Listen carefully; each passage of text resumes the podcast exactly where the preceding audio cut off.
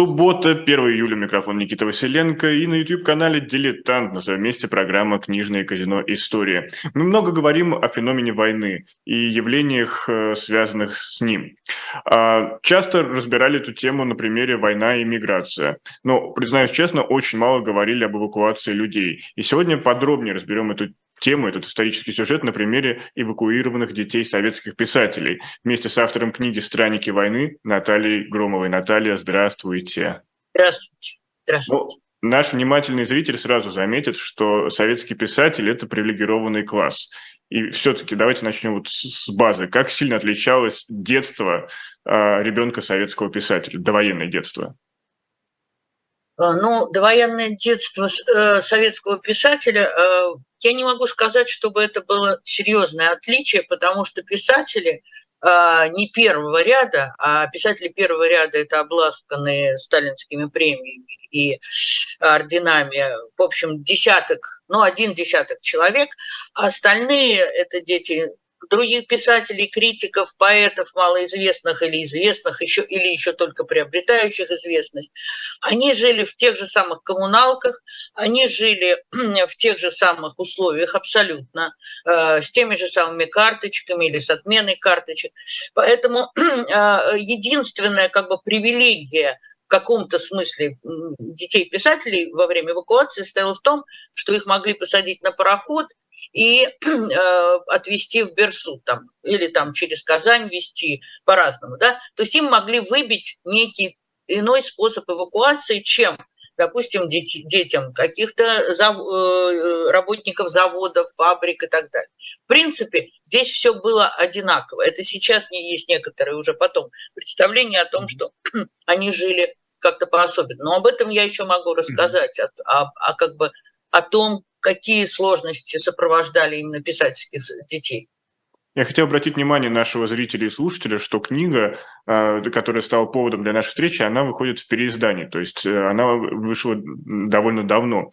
И здесь э, как хочется заметить, что она все-таки попала в нерв времени. И, Наталья, вот скажите, когда вы составляли эти воспоминания, какую миссию вы закладывали, работая над этим сборником?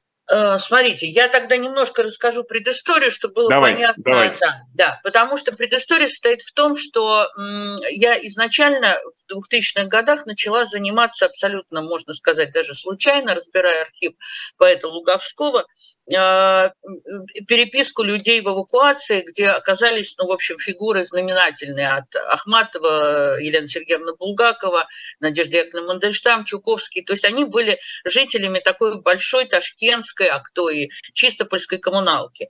И э, это стало мне показалось безумно интересно, потому что э, таких книг не было. Значит, вот была, была выпущена книга «Все в чужое глядят окно», потом эвакуация идет, э, много чего было, и, наконец, ко мне пришли, я занималась абсолютно взрослыми людьми, обстоятельствами писательской эвакуации, и, разумеется, Цветаевой, как человека, попавший в детскую эвакуацию, о чем я еще скажу, э, со своим сыном Георгием Эфроном Муром. Так вот, э, После того, как вышла вот одна из книг про чистопольскую эвакуацию, ко мне, собственно, пришли дети писателей, и критиков уже очень пожилые. Э, надо сказать, что сначала с возмущением о том, что я не помянула э, их директора их интерната Анну Зиновьевну Стонову, которая им очень помогала и спасала их там и от голода, и от холода и так далее. Вот. Я им тогда сказала, что я, в общем, как бы не занималась специально детьми, и детским как бы вопросом, а просто помянула в СОИ, потому что я наткнулась на очень странное письмо э, в архиве Фадеева, где дети, э, ну дети им 11-12 лет, э, это и Стасик Нейгаус, Тимур Гайдар, в общем, сами имена-то уже известные достаточно, дети всяких известных писателей пишут такое просительное письмо, ну, достаточно раздраженное, про то, что э, они вынуждены ходить на реку Каму и оттуда вынимать э, дрова для того, чтобы, значит, отапливать интернат, и стоят они по, по коленам в воде, а иногда по пояс, и чтобы вынимать эти плавуны, да, и чтобы отапливать. И, в общем, они пишут, что вот их, они болеют, и что им тяжело, и так далее. А, вот, их возмутило тогда это письмо и сказала, что ну, факт остается фактом, да, я не могу что-то такое скрывать. Но потом у нас возникла близость, дружба со всеми этими людьми замечательными, и устраивались вечера в э, музее Цветаева, где я тогда работала. Э, просто а я их всех собирала, и они очень, очень любили все рассказывать. И тогда мы, собственно, все вместе решили, я их попросила написать воспоминания. Но если говорить о рифмах времени, уже тогда, э, когда мы собирались, а это были там восьмой, девятый, десятый год, я поняла э, очень страшную вещь, именно касающуюся вот военного, военной травмы. А, понимаете, э, это были люди в основном уже вот под 80 лет, они почти все уже ушли из жизни. Они, когда они начинали говорить о войне, то выяснялось, что это вообще никуда не уходит. Они живут с этой детской травмой всю жизнь. Причем до такой степени, что там у меня был случай э, женщины, которая стала вспоминать, у нее погибли родители, от нее долго скрывали это. Вот, и она, э, собственно, э, ну, у нее началась очень тяжелая депрессии, она попала тогда в больницу, и, э, как бы сказать, я говорила, что давайте не будем писать, нет, это надо написать и так далее. Но я хочу сказать, что опыт бомбежек первых московских, первые московские бомбежки, это 22 июля, ровно через месяц после начала войны, начались, ну и московские, и питерские, соответственно, бомбежки, и, э, разумеется, сразу стал вопрос о детях, о детях, кто был в лагерях, Э, кто был, ну, те, кто были дома, их тоже отвозили за город, но все равно опасность была чудовищная для, ну, как бы родителей в первую очередь хотели спасать детей. Э, и поэтому э, ну, все это помнили. Вот помнили, как отрывали детей от родителей. Были случаи, ведь вот сейчас я касаюсь даже не писательских детей, когда пионер-лагеря отправляли в тыл, и родители очень долго искали своих детей. А, вообще это, ну, это целое, вот это «Ищу человека» была потом целая серия передач Агнии Барто по поискам пропавших детей. Это, это особый страшный кусок войны. Но я хочу вернуться к тому, что э, тот опыт, который я получила, когда мы работали с этим сборником, э, э, показал мне, что война не кончается никогда. Вот а, она а, приходит, а, и она будет, а, человек будет всегда жить с этой травмой, и он ее будет переносить еще незаметно на своих близких. Да? А, в этом смысле, поэтому для меня это однозначно было всегда антивоенная тема, она была самой главной, да, чтобы никогда такого ужаса больше не повторялось. И больше вам скажу, что когда я делала выставку, посвященную этой эвакуации, и там было тоже очень много детских и рисунков, и там, того времени фотографий, э, то э, вот первая фотография, которая всех встречала, в Трубниках, в Гослитмузее, вот это называлась выставка «Ноев ковчег писателей», а это были дети в метро, да, это были дети, вот та знаменитая фотография, вот, и я, к несчастью, все это увидела вновь. А, вот, поэтому я хочу сказать, что э, это, это очень важная история, э, которая абсолютно я считаю, что она, вот понимаете, мы не переработали еще опыт той войны, да, вот для меня травма еще вот своя в том, что еще очень много осталось недопонятым и недоопубликованным. И мы пришли как бы в новый, в новый мир, где все предстоит заново. Вот, это что касается как бы вообще вот всех рифм и начал. Да. Это да, вот по поводу рифм вы очень правильно заметили. Но я вот хотел уточнить по поводу свойства человеческой памяти. Когда mm-hmm. читаешь мемуары взрослых людей, которые были свидетелями событий уже в зрелом взрослом возрасте, вот этих трагических, они прям пропитаны какими-то трагическими воспоминаниями, чувством потери своих близких. В общем, самые такие а, тяжелые эмоции между строчек как-то вот появляются. Здесь же, читая воспоминания детей, а, я все равно видел, что основная линия проходит это доброе, прекрасное, что вот мы занимались, мы становились лучше, мы всегда были вместе. Они вспоминали больше э, что-то то теплое и прекрасное, что проходило.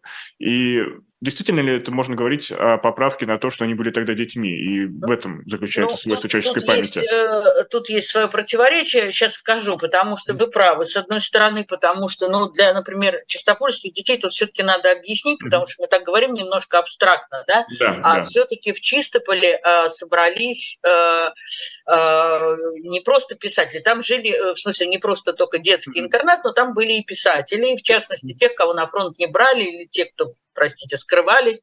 А, вот, ну, самые такие простые имена, и не могу сказать, что близкие детям, это там Федин, это Леонов, которые были на некотором расстоянии. А, вот, туда приезжал Твардовский, туда приезжал Тарковский, который привез. Но самое главное, там, конечно, герой – это Пастернак, как ни да, странно. до сих пор есть дом-музей, насколько я знаю. Да, да, да. да. да, да, Вот. Но Борис Леонидович э, был таким очень любопытной фигурой, и я еще о нем скажу, потому что просто я сейчас, чтобы мысли не потерять. Угу. Я хочу сказать, что э, для многих детей, которые пишут здесь воспоминания, а, они потом э, говорят о том, что для них это был своего рода царскосельский лицей, потому что к ним приезжали э, в школу э, с фронта, им играли лучшие пианисты. У них Степанова, э, знаменитая Ангелина Степанова играла в спектаклях. Да? Там ну, все, что, все кружки, все, что, все занятия с детьми были на высочайшем уровне. Там открыли такого замечательного поэта, который был только известна как переводчица, как Мария Петровых. Э, вечер ей устроил Пастернак, и дети, опять же, присутствовали при этом. Там читали Ромео и Джульетты. Пастернак читал свой первый перевод Ромео и Джульетт. Поэтому а, они были, конечно, в этом смысле. Их привилегированность не в еде, не в особом состоянии, а в том, что они получали вот это вот, вот такой вот образ мира замечательный. Но теперь я хочу сказать все-таки о страшном.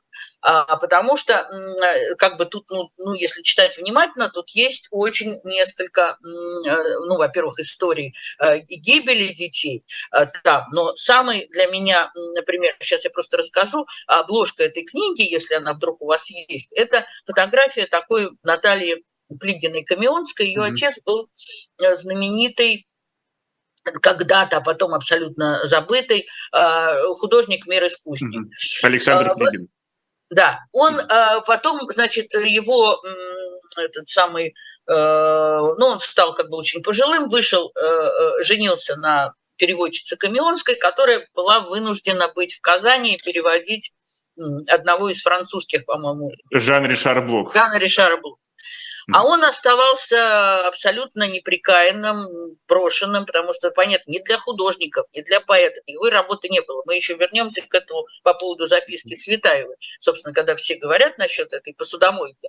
Так вот, вопрос в том, что никакой работы даже посудомойки нельзя было в Чистополе нормально. Это потому что было очень много людей? То есть... И много людей. И потом эта работа была, извините, вы могли э, быть при кухне, вы могли иметь доп, доп, доп, э, дополнительную какую-то еду. Это не, это не, не такой вот как бы вы, вывернутая история Цветаева. Это Парнах, поэт Валерий, э, Валентин Парнах открывал дверь в столовую и получал дополнительную тарелку супа и так далее. Но я хочу сказать про вот этот самый художник, который э, трагически там умер. И вот я хотела просто маленький кусочек, она написала Э, то есть попросила написать такую, она уже, к сожалению, ушла из жизни недавно, и вот она попросила написать свое автопризнание, он маленький, в конце ее воспоминаний. Говоря о том времени, я не могу не сказать о своей страшной вине перед папой. Она меня мучает постоянно, совсем незадолго до своей смерти, может быть, это было накануне, он пришел ко мне в интернат. Вижу, как он стоит передо мной, высокий, худой, плохо одетый, с палкой. И я постеснялась его и сказала, чтобы он ко мне больше не приходил. Боже мой, как я могла ему такое сказать? Это была наша последняя встреча. 16 апреля 43 года он покончил с собой. Нет, нет мне прощения в жизни. Я была уже не маленькая девочка. Мне было 9 лет. Мне было 9 Это лет. Наталья Плигина-Камионская. Да, да, да. Я не защитила его, не утешила не оттолкну, а, а оттолкнула на смерть. А, мама мучилась всю жизнь, что не была в то время в Чистополе. Будь она тогда с нами, несчастье бы не случилось. Папа похоронен на городском кладбище в Чистополе. Ему было 62 года. Господи, помоги ему там.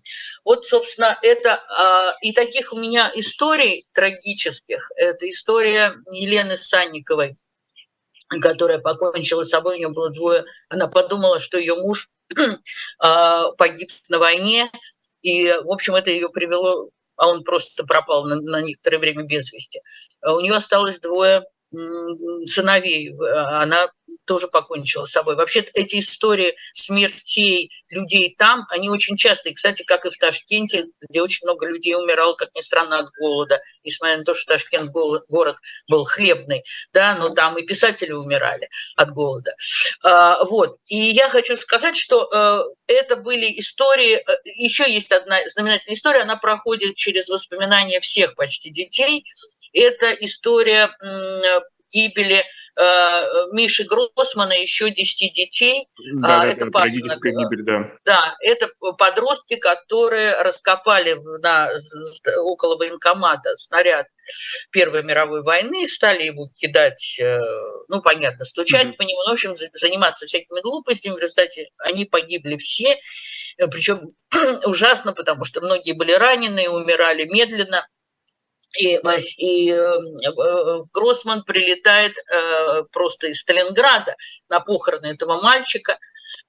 Там есть даже легенда такая, что Пастернак предлагал его отпеть. Вот, и у них с Гроссманом была там ночная большая беседа вообще про все, про жизнь, и как, как это они очень сблизились тогда. Вот, но это, это была трагедия, которая произвела впечатление на весь интернат, потому что 11 детей погибают во время, как бы сказать, в тылу в мирной жизни. А, вот. Я уже не говорю про то, что а, Чистополь вообще находился, это все-таки... А, Республика Татарстан, получается? Да, это Татарстан. А, кстати, да, почему, это... почему Чистополь, почему именно туда? А, сейчас объясню. Почему не Ташкент, да. Средняя Азия? Да, да, да, сейчас объясню. Ну, во-первых, туда было, в общем, проще в каком-то смысле, э, ну, туда э, э, э жена Всеволода Иванова, в общем, пробила этот пароход, и э, такой пароход, который шел, вот потом на нем плыла Цветаева, в общем, было несколько, э, несколько раз возможности, ну, нет, первый, первый раз везли не на пароходе, а на поезде до Казани. Ну, пароход, в смысле, э, поезд до Казани можно было организовать, и детей везли так называемое местечко Берсуд. Дело в том, что в Казани хотели организовать союз писателей. А, и, в, э, собственно, детей поместили под Казанью в такой, э, ну, типа пионер-лагеря, вот э, деревянный такой городочек маленький, очень уютный. Потом уже, когда немцы стали прорываться к Волге, Казань, во-первых, Казань стала бомбиться очень быстро, уже в первые дни первые месяцы войны начались затемнения, и Казань стало ясно, что в Казани нельзя останавливаться. А потом, дело в том, что Ташкент это все-таки очень, это, это две недели ехать, да, тогда на поезде. Вот э, Георгий Ефрон, Мур, про который я еще скажу, он добирался очень долго до Ташкента. А, вот, а вообще, э, когда они оказались уже дети под Казанью, то их уже было легче перевести в Чистополь, который казался, ну так как туда можно было, туда нельзя ни по железной дороге, ни, ни дорога туда не идет, только по воде. Но вы туда прилет, приплываете по воде, а дальше, кстати, дальше после Чистополя и Лабуга через mm-hmm. несколько э, сотен километров, да, но вы не можете зимой уже выбраться оттуда, да, вы находитесь как бы в таком, ну, понятно, что наступает зима, все, движение по реке останавливается, а дорог нормальных нет. А поэтому все пытались успеть до осени. Значит, э, и поэтому Чистополь становится такой богом забытый, считается городок, в котором можно было, ну, более-менее спокойно существовать. Но еще раз говорю, когда уже в конце, э, в начале 42 года начинается паника же, и очень много людей э, перебирается с детьми в Ташкент в том числе вот Всеволод Иванов, там, Шкловский, многие-многие перебираются. А, и пишут, кстати, по Пастернаку письма, что, а, что, в общем, лучше бы вы уехали из Чистополя. И, и Пастернак удивительно отвечает. Он говорит, что если я уеду отсюда, на меня будут смотреть другие, и как бы те, которые не могут уехать, и что тогда не, как, бы, как я буду смотреть людям в глаза? Что бы ни случилось, я останусь со всеми теми, которые там вот сейчас э, находятся в этой Для меня ситуации. два главных имени были, это Пастернак и Цветаева, которые связаны с Чистополем. Да. И вот да. наша слушательница Анна, она напоминает, что э, Цветаева переехала в Елабугу, которую уже упомянули, и, к сожалению, там э, совершила самоубийство. Да. А действительно, могла ли ее ну, это мы можем только, не знаю, извините за выражение, пальцем в небо, но все равно, все равно, действительно, если бы она осталась чистой, насколько была вероятность того, что она бы сохранила свое моральное здоровье? Понимаете, э, э, значит, про это все равно можно рассуждать и думать, э, но я потом просто все-таки mm-hmm. объясню, почему она оказалась чисто в Елабуге, да? Mm-hmm. Или я могу сразу это Давайте объяснить, сразу, лучше сразу, же, да. да. Потому что мы, мы как бы разговариваем с конца, а mm-hmm. люди не всегда понимают. Э, я просто хочу сразу объяснить, что э, Цветаева попала в самую хаотическую, в самую плохо организованную вот эту детскую эвакуацию, э, которая была, как бы то, что называется, с колес. Она не была не рассчитана, не придумана. В общем, вот кто во что гораздо. Союз писателей пробивал через э, высшие инстанции вот эти пароходы, эти поезда и так далее. И каждая организация бегала наверх и пробивала. Цветаева уезжает ровно потому, что ее сын, 16-летний э, э, Георгий Мур, Георгий Ефронг, она его называет Муром, и так будем называть дальше, вот этот самый Мур, его уже призывают в труд армию. Что такое труд армия? Это мальчики должны были э, выходить на крышу и ловить зажигалки. Разумеется, в какой-то момент туда могла попасть бомба, и никакого мальчика бы уже у нее не было. А не забудем, что муж уже сидел э, значит, на Лубянке. Дочь, сидела. Сослана, дочь сидела. Она носила бесконечно передачи. Э, вот. И, в общем, ее жизнь сосредоточилась вот на этом мальчике. Все. Он вообще как бы был э, всем, что у нее было. И больше того, она сказала себе, это очень важно для нашей как бы истории, что э, когда закончатся стихи, закончусь и я. Она закончила писать стихи в начале 41 года, в январе месяце. Все, дальше пошли э, переводы, пошла так сказать, пошли какие-то записи отдельные. И было ясно, что вот э, она уже существует для того, чтобы сохранить жизнь сына. Значит, поэтому она отправляется в это 8 августа, в это достаточно безумное путешествие. Почему? Потому что близкие люди, которые ее поддерживали, все остаются в этот момент в Москве. Это Пастернак, который появится э, в Чистополе, э, в Чистополе появится только после 16 октября, то есть он появится в, октябрь, в октябрьские дни. Да? Э, в общем, все люди, которые как-то с ней были связаны, они их рядом нет. Это для Цветаева это было безумно важно. Ходить э, и просить какой-то, не ходить, но иметь какую-то дружескую поддержку. Вот она, она в изоляции. Я много, я, я даже встречала нескольких женщин, которые с ней вот этот промежуток плыли от э, Чистополя до Елабуги, и все они говорили о ее бесконечной потерянности и страхе, э, страхе именно того, что ее, э, ну, как бы сказать, у нее неправильный паспорт, э, с ней что-то может произойти. Да, вот этот страх, который ее действительно очень угнетал. Э, и ощущение того, что она просто не понимает реалий этой жизни, потому что когда э, в Чистополе остановился пароход, то вышел писатель, сейчас забыла, как его звали, в общем, какой-то третьеразрядный, который, собственно, вы понимаете, кто находился в Чистополе и да. в этот момент э, в эвакуации. Это какие-то абсолютно... Э, ну, например, Федин у него было... Федин и даже Федина еще не было. А Асеев, пресловутый, да, а у него был туберкулез, да, поэтому его как бы отпустили. Но он вот был там и в Чистополе. И там было сказано, что только члены Союза писателей выходят из прохода. Э, и большинство просто выкатилось абсолютно вместе со своими детьми, когда уже зашли женщины, которые ехали как раз в Берсуд, потому что пароход между Чистополем и Елабугой останавливался вот в этом местечке Берсуд, они спросили, а почему вы не вышли, когда кто-то ее узнал, кто-то знал ее стихи, а, в том числе вот э, Флора Лейта, знаменитый, который напишет потом телеграм, э, ее вызовет в Чистополь. А она сказала, ну я же не член Союза писать. А искали они тоже не члены Союза писателей, они просто сказали, что они э, там жены, дети, они вообще не, не по этой... Она сказала, а разве так можно?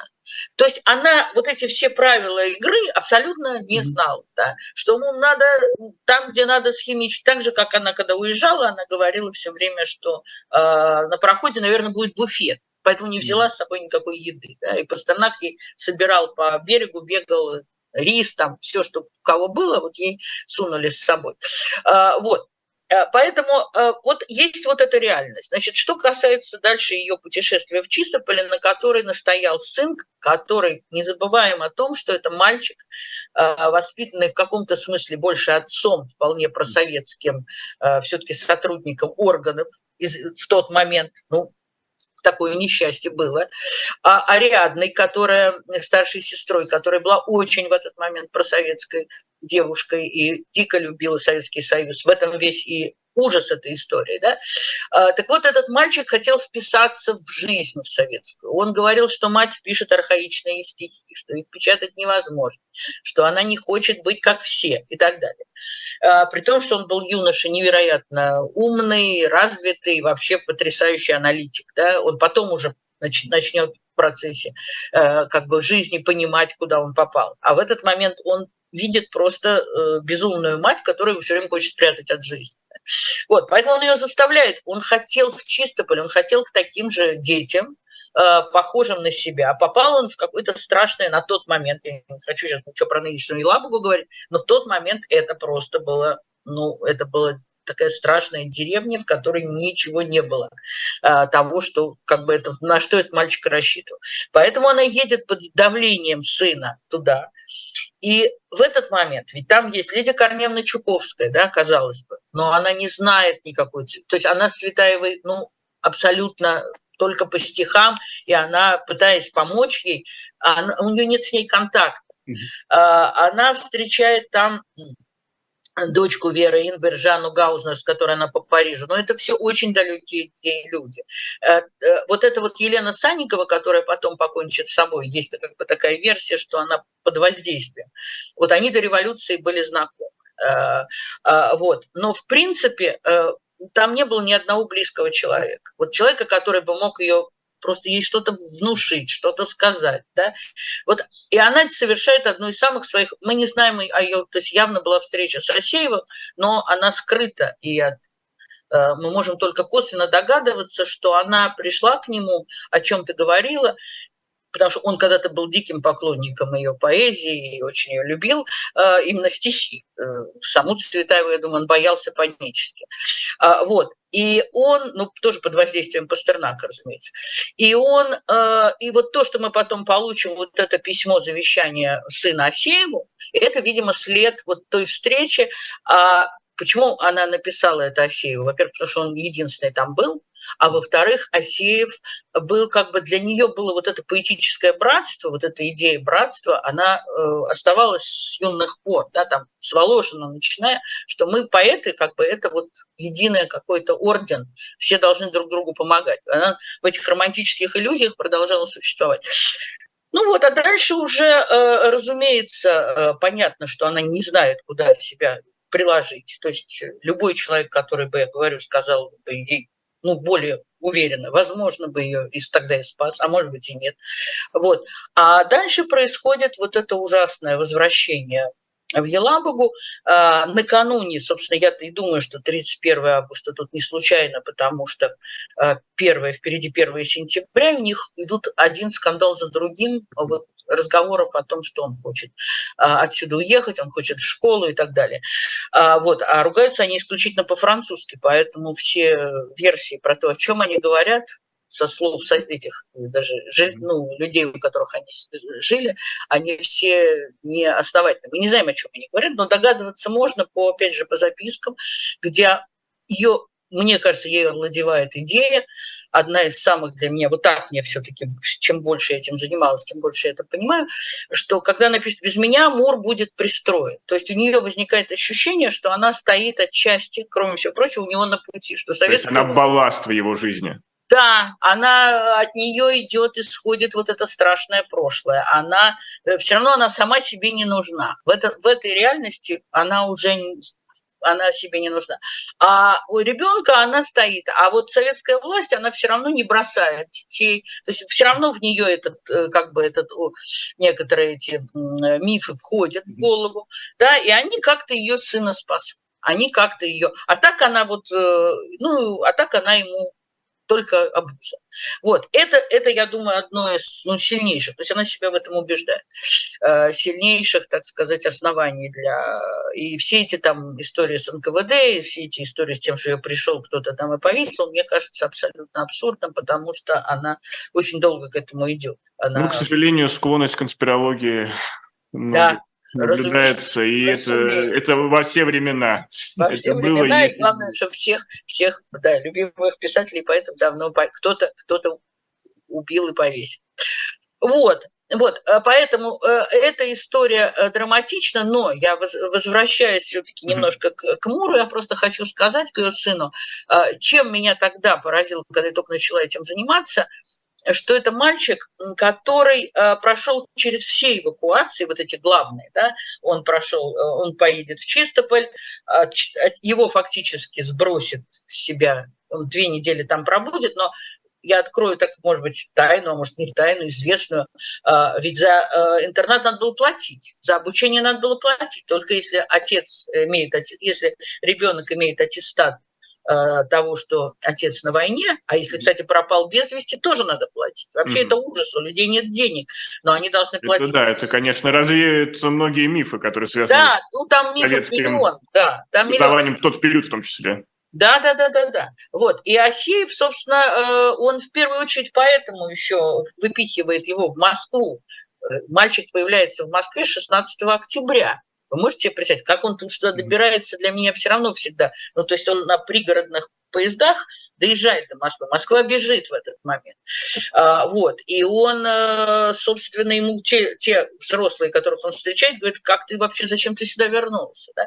А в этот день, кстати, мистически абсолютно расстреливают его отца, потому что отец при всех своих вот этих ошибках и заблуждениях и ужасах, он а, единственный из вот этих иммигрантов завербованных не признался на следствии в том, что он шпион там и так далее.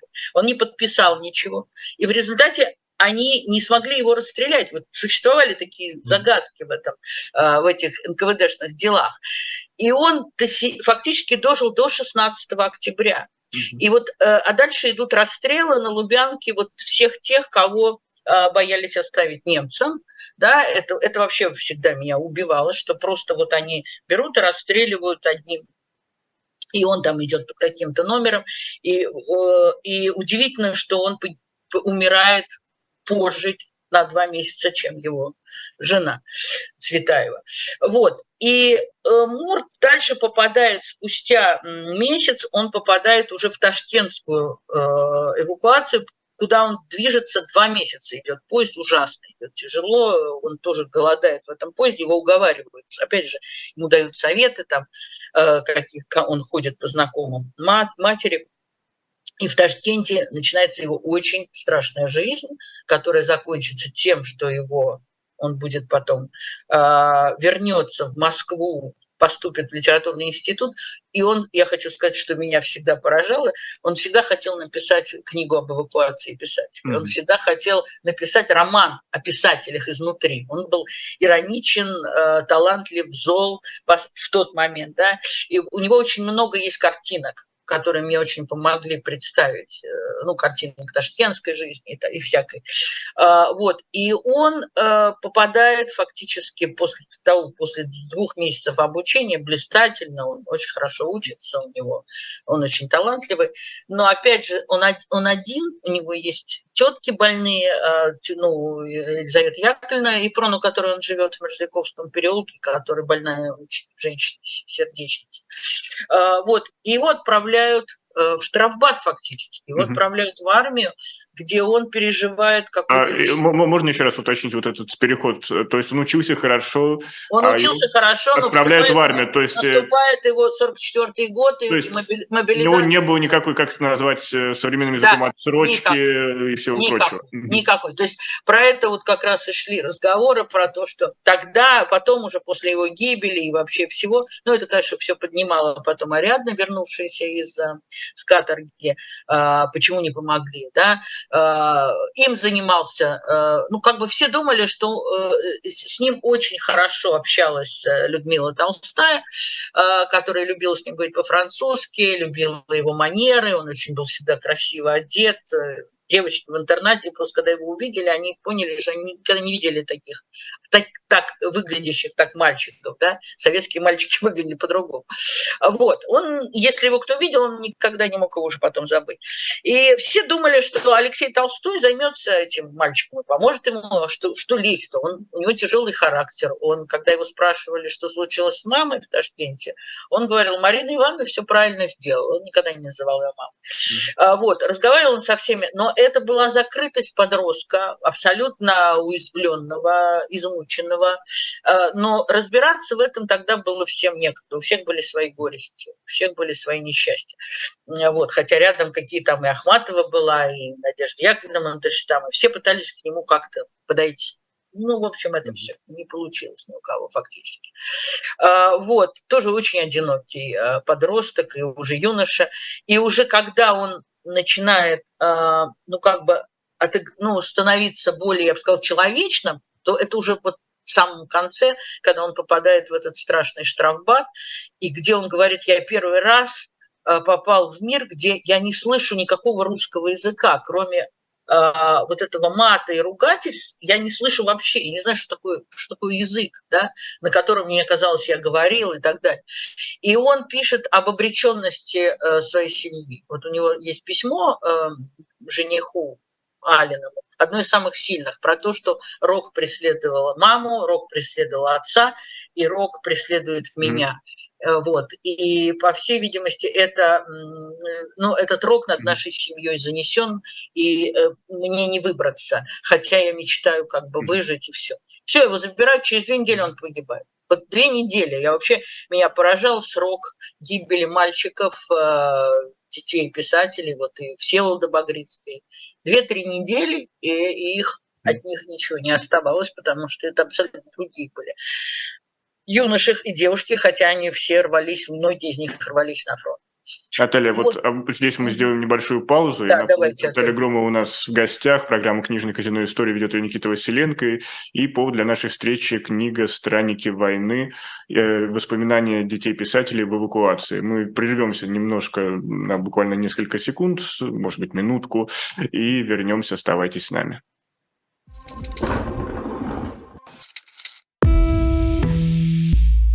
Вы лучше других знаете, что такое хорошая книга. Мы лучше других знаем, где ее можно купить.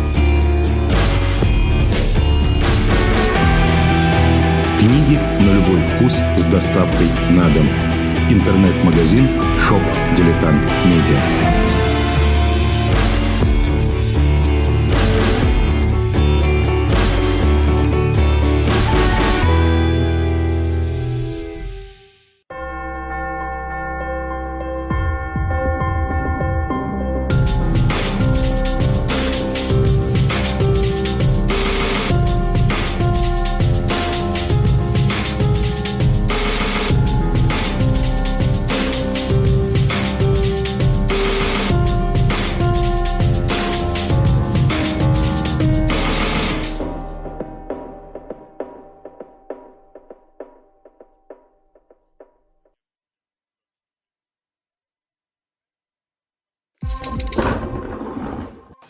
Продолжается, продолжается программа «Книжное казино истории». Напомню, сегодня у нас в гостях э, Наталья Громова, и мы говорим о книге «Странники войны. Воспоминания детей советских писателей в эвакуации». Поставьте этой трансляции лайк, поделитесь ею с друзьями или пройдите в наш магазин shop.diletant.media, э, где вы можете в том числе приобрести много-много разных интересных лотов, которые мы вам предлагаем. И в этот раз я хочу обратить внимание на лот а, под названием «Военспецы. Очерки о бывших офицерах, стоявших у истоков Красной Армии». Рекомендован Алексеем Венедиктовым. Поэтому, если хотите поддержать наш канал, заходите в магазин shop.diletant.media. Ну а мы продолжаем нашу беседу с Натальей Громовой. И я хотел уточнить по поводу трех э, персон, трех э, героев вашей книги, которых вы выделили отдельно. Это э, Георгий Фрон, о нем мы уже подробно поговорили, Всеволод Багрицкий и Никита Шкловский. Почему вы именно воспоминания об этих э, людях вы выделили отдельно? Ну, здесь э, все очень просто, потому что был э, материал, да, это всегда диктует материал. Э, во-первых, Никита Шкловский, э, слава богу, жива э, его прекрасная сестра э, Варвара Шкловская, э, Варвара Викторовна, которая, собственно, рассказала о нем историю, да, и, собственно, Никита Шкловский, его племянник, да, который назван, собственно, в честь него, а, вот, и э, так как эта семья имеет отношение еще через э, СОК через линию, так сказать, другую, а, к Багрицкому, к Багрицким, то и э, о Багрицких я узнала э, из этой семьи многое, и, ну, не то, что многое, есть замечательные, собственно, опубликованные дневники э, Всеволода Багрицкого, но вот портреты, там многое другое я видела именно в этой семье. Вот. Но потом я должна сказать, что, конечно, эта работа не закончена. Я надеюсь, что когда была, кстати, выставка, у меня было гораздо больше героев. Сейчас я просто во втором издании не могла физически это все сделать. Но есть сын а, Павла Антокольского, которому посвящена поэма «Сын». Есть у меня удивительные письма такой Натальи Дзюбинской, которая в окопах Э, женится, э, выходит замуж за какого-то мальчика, а через неделю погибает. Э, тоже такая артистическая девочка, которая не поступила в театральное, и просто семье, извините, не было, ну, нечем ее было кормить. А она не могла, она устроилась медсестрой, попала уже на фронт в последние дни, погибла войны. Вот. Много там есть еще детей, о которых бы следовало бы написать, но вот так просто так сложилась эта книга. Но я хочу вот как раз напомнить, потому что все, конечно, эта фигура трагическая, у него сидит в этот момент, э, отец э, давно уже умер, а мать сидит э, в лагерях, находится, и этот мальчик, который тоже бежал из Чистополя, ну, как бы это и патриотический был порыв, но еще от того, что ему некуда было. Он не мог устроить, устроить жизнь. Да? Он голодал, он там, в общем, жил по углам. Это ведь всегда еще имеет разные основания. А, вот это вот гибель этих детей, на, таких вот юн, юношей на фронте. Вот он написал, он написал в, в, э, в последнюю запись его, вот сделанная на фронте. Весь противоположный берег усеян трупами. Из-под снега видны серые солдатские шинели. Нет, не чувствую страха охватывает, не чувство страха охватывает при виде этого зрелища, а чувство глубокого, бесконечного одиночества. Особенно поразила меня фигура бойца, первая, которую я увидел. Голова и плечи его были занесены снегом. Он лежал спиной к дороге, поджав ноги к груди. Из-под снега были видны только часть спины и фляжка. Скоро его занесет совсем. И весной, когда тронется Волхов унесет в Эльмень. Это, собственно, да, это он попал как раз вот э, под Новгород. Волхов, на эту линию. Да, да, да. И там он будет, э, будет э, убит сам Всеволод вот в это же время, и на его могиле, вот, собственно, он убит 26 февраля 42 года, как ни странно, вы, вот кусочек стихов то есть четверостишье из Цветаевой а, есть «Я вечности не приемлю, зачем меня погребли, не так не хотелось в землю с любимой моей земли». Он любил Цветаеву, что тоже удивительно, все это пере, переплетено и пересечено. Вот. Но я еще немножко хотела все-таки сказать о героях этой книги, да, если можно. Да, да, вот. Вот, потому что, знаете, в чем еще ценность для кого-то это, э, этой, этих воспоминаний, которые мне очень дороги, а, потому что многие, например, и Елена Левина, которая пишет о не только о своих, так сказать, замечательных Э, пребывания в Чистополе, а, но и э, там и маленький Алексей Баталов в одном фактически классе, ну, чуть старше их, да, и там много-много попадается знаменитых, Ардовский, вот э, Боря с Мишей, там очень много знаменитых и будут в будущем людей попадаются, но самое главное, у нее есть воспоминания предвоенные, я вообще, мне было дорого, когда люди писали о конце 30-х годов, о 40-х годах, да, как они вошли в эту войну, что было в стране в этот момент. Это очень интересно, как они помнили. И вот у нее есть воспоминания об Ильфе Петрове, об отце, о э, Борисе Левине, который погибнет потом на финской войне. А, Софья Богатырева – это вообще э, человек уникальный, она автор замечательных э, мемуаров эм, Серебряный век в нашем доме, она, ее отец Берштейн и Илья Ивич, ее отец и дядя хранили э, воспоминания и архив Ходосевича. И вообще, в общем, это люди абсолютно замечательные, известные. Но дело в том, что она пишет, э, сама по себе она просто прекрасный писатель.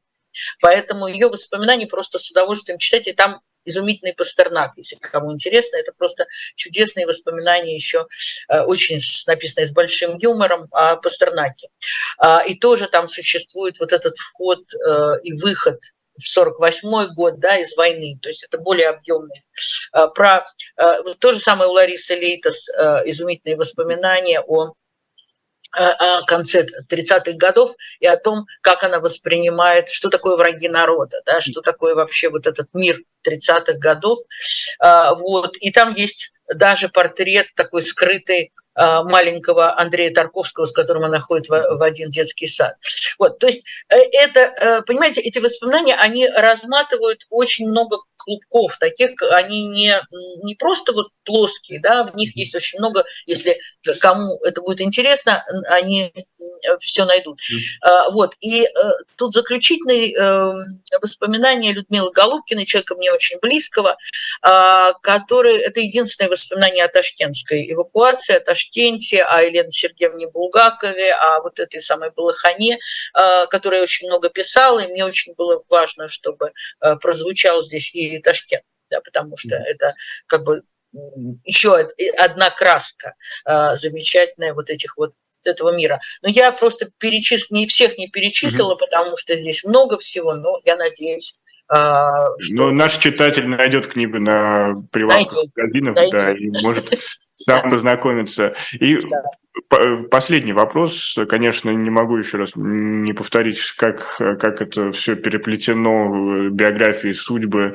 и это просто вызывает какое-то особое, я бы сказал, оцепенение. Но Вопрос финальный у меня следующий. Я его традиционно задаю людям, которые занимаются историей, в том числе историей литературы.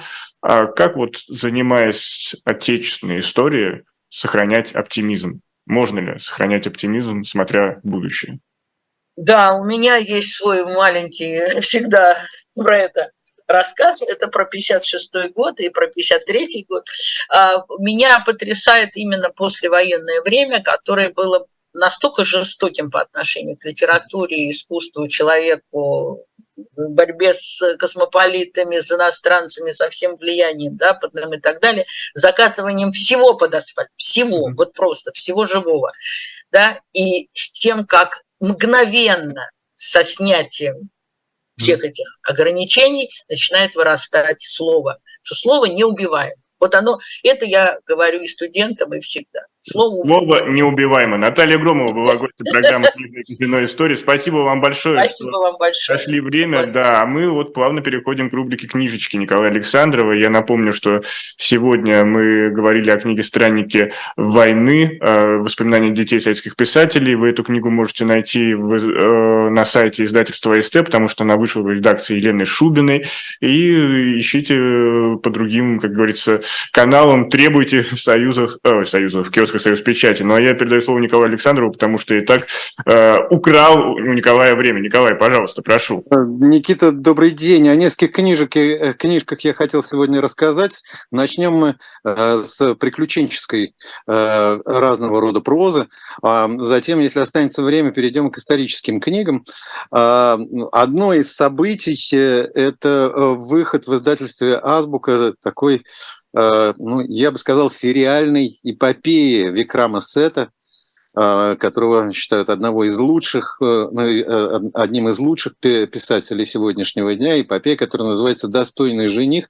В 2020 году этот огромный роман, в Азбуке он вышел в двух частях, был экранизирован, точнее, вышел мини-сериал по нему, и теперь у читателя Э, э, теперь у зрителей есть возможность э, обратиться, собственно, к самой этой эпопее. А, мне кажется, что и сам этот роман, сама эта эпопея, конечно же, писалась с прицелом на экранизацию, а если угодно, даже на сериальность. Если говорить о сюжете, или точнее о сюжетной ситуации, то она, конечно, не передает вот всех перипетий этого многофигурного действия. А, действие происходит в вымышленном индийском городке сразу после того, как Индия обрела независимость, и мать ищет жениха для своей младшей дочери, который, в общем, уже достаточно строптивый и самостоятельный. Но понятно, что вот эта сюжетная канва, Э, не передает особенности этого масштабнейшего действия. А еще э, ну, одна книжка, которая также вышла э, в Азбуке, это как бы другая ипостась если не приключенческой, или, так скажем, вот массовой литературы с уже с некоторым акцентом на приключения. Это Артура Перес Риверте, а, которого иногда для себя я называю таким испанским Акуниным, а, который э, известен э, российскому читателю по многим книгам, да, ну, достаточно вспомнить э, капитана Ля Триста, да, и его роман «Фехтовальщик», ну и, в общем, «Фламандская доска», ну и многие другие. Ну, в данном случае это книжка, которая называется «Революция», это уже тоже достаточно такое мощное эпическое повествование. Действие происходит в Мексике 1911 года, и все перипетии революции, герои, участники участники революции, герои и жертвы революции, и, соответственно, результат этой революции, и масса приключений, которые происходят с основными персонажами этой книги, а, все это, конечно, ну, во-первых, канонический э, Артур Перес Риверта, а во-вторых, обращение, в общем, а, к достаточно экзотичному материалу, ну, если иметь в виду южноамериканский материал, ну, Э, э, или Центральную Америку, да, а, для российского читателя. С другой стороны, это все укладывается, конечно же, и э, в поэтику блокбастеров голливудских и не только голливудских, которые хорошо всем известны. И совершенно иного рода литература, произведение, которое вот этот приключенческий пафос несколько Э, несколько изменяет и совершенно по-другому смотрит на него, по-другому выстраивается повествование, просто поскольку и писатель совершенно иной. Это один из замечательных представителей битнического направления, и даже больше, это Томас Пинчен. А, его э, роман э, также вышел в, в издательстве «Иностранка», «Внутренний порог», так он называется. Э, Пол Андерсон в 2014 э, году экранизировал этот э, роман Томаса Пинчина, и мы вновь возвращаемся, в общем, к, к экранизациям. А, и Андерсону, пожалуй, удалось передать вот дух прозы Томаса Пинчина, поскольку она, конечно, уже совершенно иная. И главный герой, который с одной стороны, следователь, детектив, а с другой стороны, не укладываются в какие-то э, обыкновенные канонические рамки наших представлений о следователе. И сама ситуация, которая на, на грани иллюзорности и абсурда, и странные понятия, которые возникают э, в этом, в этом повествовании, клубок, который этот следователь, тоже совершенно особенный по своему характеру и увлечениям, клубок событий, который он никак не может распутать, путать и какие-то почти мифологические вещи, вроде золотого клыка, который попадается в этом романе, и непонятно, что это имеется в виду, мафиозный клан или какая-то мистическая сила. Вот все это э, этот, э, эту приключенческую вроде бы по природе, своей фактуру, все это Пинчин переключает уже в совершенно иную область, область такой фантазии э, видений э, и э, ухода от реальности, и, конечно, в большей степени его волнует просто мир современного человека, и тот странный мир, который современного человека, в свою очередь, окружает. Ну и о последней книжке я буквально скажу два слова. А, это книжка, которая вышла в издательстве Alpina Nonfiction, а, и Э, книга э, э, называется «История пиратства», и она любопытна, ну вот с моей точки зрения, с, в, нескольких, в нескольких аспектах. Да? А почему, собственно? Ну, потому что понятно, что о пиратстве существует Питер Лер – я забыл назвать автора, Питер Лер, а, а, автор этой книжки, «История пиратства», ну, по существу, от викингов до современности. Да, три части в этой книге. Первая часть до 1500 года, с 1500 до 1914 и с 1914 до современности.